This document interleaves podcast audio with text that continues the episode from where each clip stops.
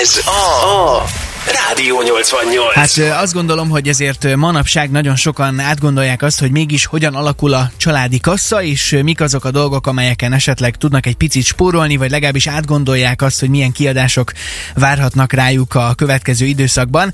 És valószínűleg vannak olyan tételek is, amikre lehet, hogy nem is gondolunk, vagy át se gondoljuk azt, hogy mennyi mindenre kell odafigyelnünk, úgyhogy ezzel kapcsolatban szeretnénk most egy kis segítséget nyújtani. Itt van velünk a stúdióban Császár Norbert, független pénzügyi tanácsadó. Jó reggelt neked, szia! Jó reggelt! Jó reggelt, üdvözlöm a hallgatókat, sziasztok, köszönöm Szia. a meghívást. Na hát egészen furcsa és néha-néha kellemetlen helyzetben vagyunk napjainkban, így a, a pénzügyeket nézve az ember tényleg odafigyel arra szerintem most már nagyon-nagyon sokan, akár az is, aki eddig nem, kicsit jobban, hogy mire költ, meg mire nem. Ez egy dolog, ez egy oldal, hogy éppen mit vásárolsz, vagy éppen mit, mit veszel ki a kosaradból, miközben bevásárolsz. De van egy másik oldal, amikor a, a pénzügyekről van szó, amikor vannak ilyen kötelező jellegű dolgok, hogy te bankszámlát vezetsz például, vagy, vagy nem is tudom, különböző biztosításaid vannak. De ott is át kell gondolni, hogy pontosan ö, hogyan tovább a jövőben, és érdemes ö, itt is ö, a lehetőséget megragadni a sporolásra. Ez így van? Tényleg lehetséges? Abszolút, eh, az, a, nagyon jól mondod. Itt egy visszalépnék egy gondolatra csak annyira, hogy, eh, hogy a pénzügyekkel való gondolkodásmódunkat kell először is megvizsgálnunk, hogy hogyan is vizsgálódunk, hogyan is foglalkozunk a pénzügyeinkkel. Itt arra gondolok, hogy hogy a, a viszonyunk a pénzzel milyen, mert hogyha nem foglalkozom a pénzügyeimmel úgy tekintve, hogy nem vezetek például költségvetést, részletes költségvetést, vagy nem tervezem meg a kiadásaimat, és utána, amiket te is mondtál, akár a biztosítások, vagy egyéb területeket nem vizsgálom meg, akkor én valamilyen szinten be, beállítom magamat egy olyan anyagi helyzetre, ami fölé nem is tudok emelkedni, mert nem foglalkozom a pénzügyeimmel. Nem tudom, lehet ezt te jobban látod, ahogy, ahogy találkozol emberekkel, de én azt gondolnám, hogy mi magyarok, vagy akár szegediek, hogy is mondjam, a, a pénzügyi kérdésekben sokszor érezzük azt, hogy ez egy kicsit ilyen tabu, vagy nem, nem szeretünk annyira erről beszélni, pedig valószínűleg nagyon fontos lenne az, hogy akár családon belül, akár mondjuk, hogyha az ember úgy gondolja, akkor, akkor szakembert keresen azzal kapcsolatban, hogy hogyan is bánjon jól a pénzével, nem? Vagy, vagy te mit tapasztalsz, tabu téma ez? Nagyon jól látod, és pont ezért mondtam, hogy nem konkrétumokra ugorjunk előre, hanem alapvető gondolkodásmóddal kell először foglalkozni, ugyanis beállítjuk magunkat egy anyagi szintre azzal, hogyha nem foglalkozunk a pénzügyeinkkel. Azzal, hogy elkezdünk ö, foglalkozni vele, emeljük ezt a plafont, anyagi plafonnak hívják, vagy, vagy üvegplafonnak is, és utána érdekes mód ö, a pénz is úgy, hát most furcsa hangzik, de áramlik hozzánk, mert ugye foglalkozok vele, amivel foglalkozok, amiben időt fektetek, amivel ö, tervezek, és foglalkozok, az egy idő után elkezd nőni, úgymond.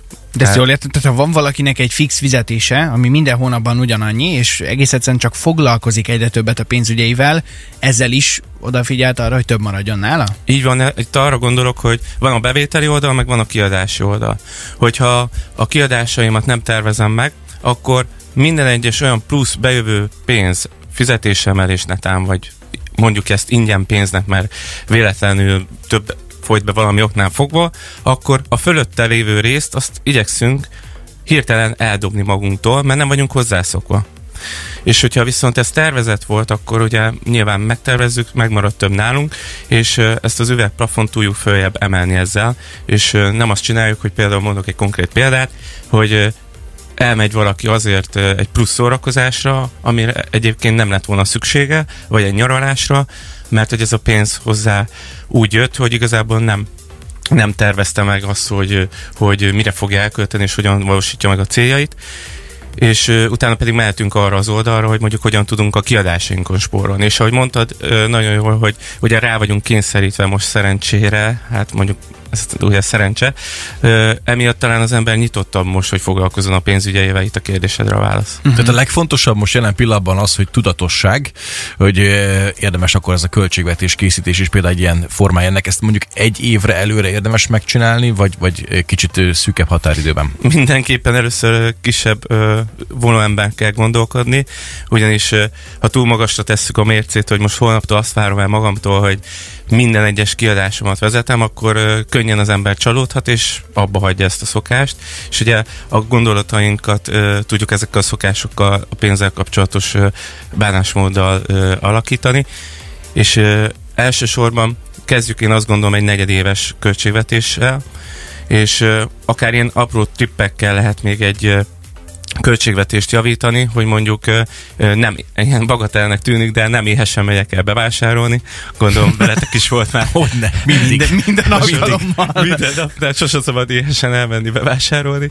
Illetve nyilván, hogyha bevásárlólistát írok, hogy mit fogok megvásárolni, és ahhoz tartom magamat, akkor könnyen le tudom szorítani ezeket a kiadásokat. És így értettem az előző gondolat felvezetést, uh-huh. hogy ha foglalkozok, gondolkodok, tervezek, akkor nem lesznek olyan váratlan kiadás, és lesznek, csak fel vagyok rá készülve, meg nem tervezek be olyan anyagi kiadást, amire nincs szükségem, mert a szükséglet vagy az igény, az két különböző dolog, ugye? a szükségleteinkre kell elsőnek koncentrálni, és utána meg tudjuk tervezni az igényeinket, a tervezhető kiadásokat, egy autó, egy lakás vásárlás, vagy egy nyaralás, vagy bármi, és az is tervezett kell, hogy legyen. És egyébként egy ilyen ö, otthoni költségvetés hogyan képzeljünk el, vagy szerinted mi az, ami praktikus lehet? Gondolom nem kell könyvelőnek lenni, és tűpontosan mindent izé, adatbázisban vezetni, meg hasonlók. Ez, ez akár működik azzal, hogyha valaki csak papíron elkezdi vezetni, vagy egy Excel táblába, hogy mit és Igen. hogyan? Hát aki ismer, azt tudja, hogy Excel-ket, ö, Excel táblákat vezetek arra, hogy vannak eh, töltve az Excel tábláim, úgyhogy eh, én is először eh, Excel táblával kezdtem, de egyébként vannak nagyon jó ingyenes applikációk erre telefonra, uh-huh. akár olyan is, hogy a család több tagja tud egyszerre egy helyen vezetni költségvetést, és ez felhőrendszerű, akár ezek ilyen ingyenes verziók, de egy egyszerű Excel táblával lehet kezdeni szerintem. Na hát a konkrétumokra nem sokára rátérünk itt a biztosítások ügyében is például. Rádió, Rádió 88. 9 jó reggelt, a Café 88 folytatódik, és az előbb már beszélgettünk arról, hogy manapság azért igen sokan gondolkoznak azon, hogy hogyan tudnak esetleg minél több forintot megfogni a szegedi háztartásokban, és hogyan tudnak esetleg egy picit spórolni, és itt nem feltétlen minden esetben csak arra kell gondolni, hogy mondjuk egy-egy vásárlás alkalmával mennyi mindent teszünk a kosárba. Valószínűleg vannak olyan kiadásaink is, amire lehet, hogy nem is gondolunk első körben, és épp ezért most itt van velünk segítségkép a stúdióban Császár Norbert független pénzügyi tanácsadó. Még egyszer jó reggelt neked, szia! Sziasztok még egyszer! Az előbb ott hagytuk abba, hogy valószínűleg kell némi tudatosság ahhoz, hogy az ember jól tudjon foglalkozni a pénzügyeivel, de nézzünk azért néhány konkrét példát is. Gondolom én nem tudom, hogy Marci vagy, vagy bárki Szegeden mikor volt olyan utoljára, hogy megnézted volna, hogy mennyi a számlavezetési díj a bankodnál. Vagy Szerintem ez nekem még egyszer se fordult elő. egyszer sem.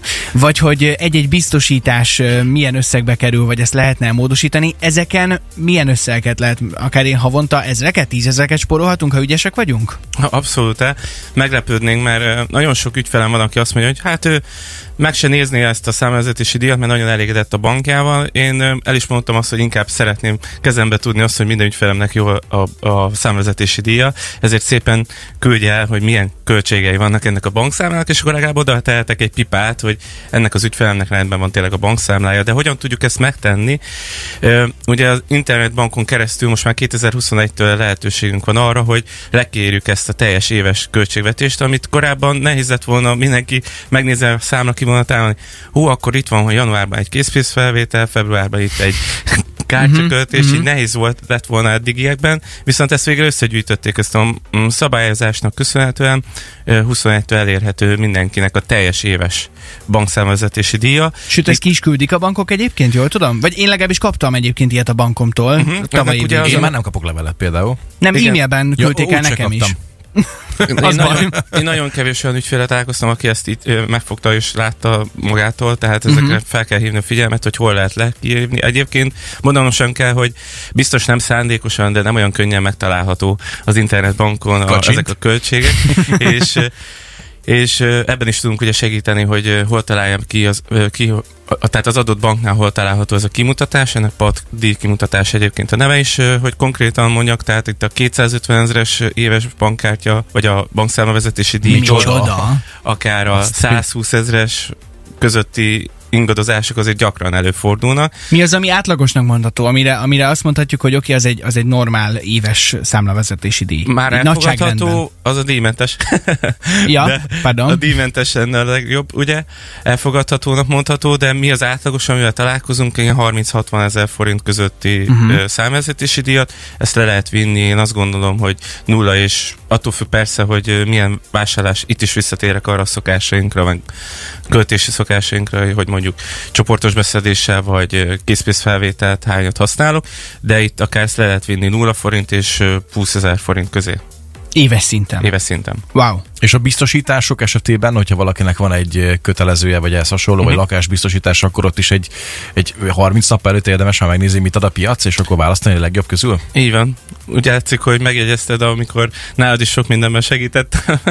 Ugye azért is fontos ez, mert Ugye gondoljunk bele, hogy minden egyes előfizetésünket, hogyha meghagynánk a tíz éve ezelőtti mondjuk internetet, akkor mondjuk ez a rádióadás is gondolom más lenne, hogyha a régi eszközöket használnánk. Ugyanez így van a pénzügyi területeken is legyen ez biztosítás vagy banki termék.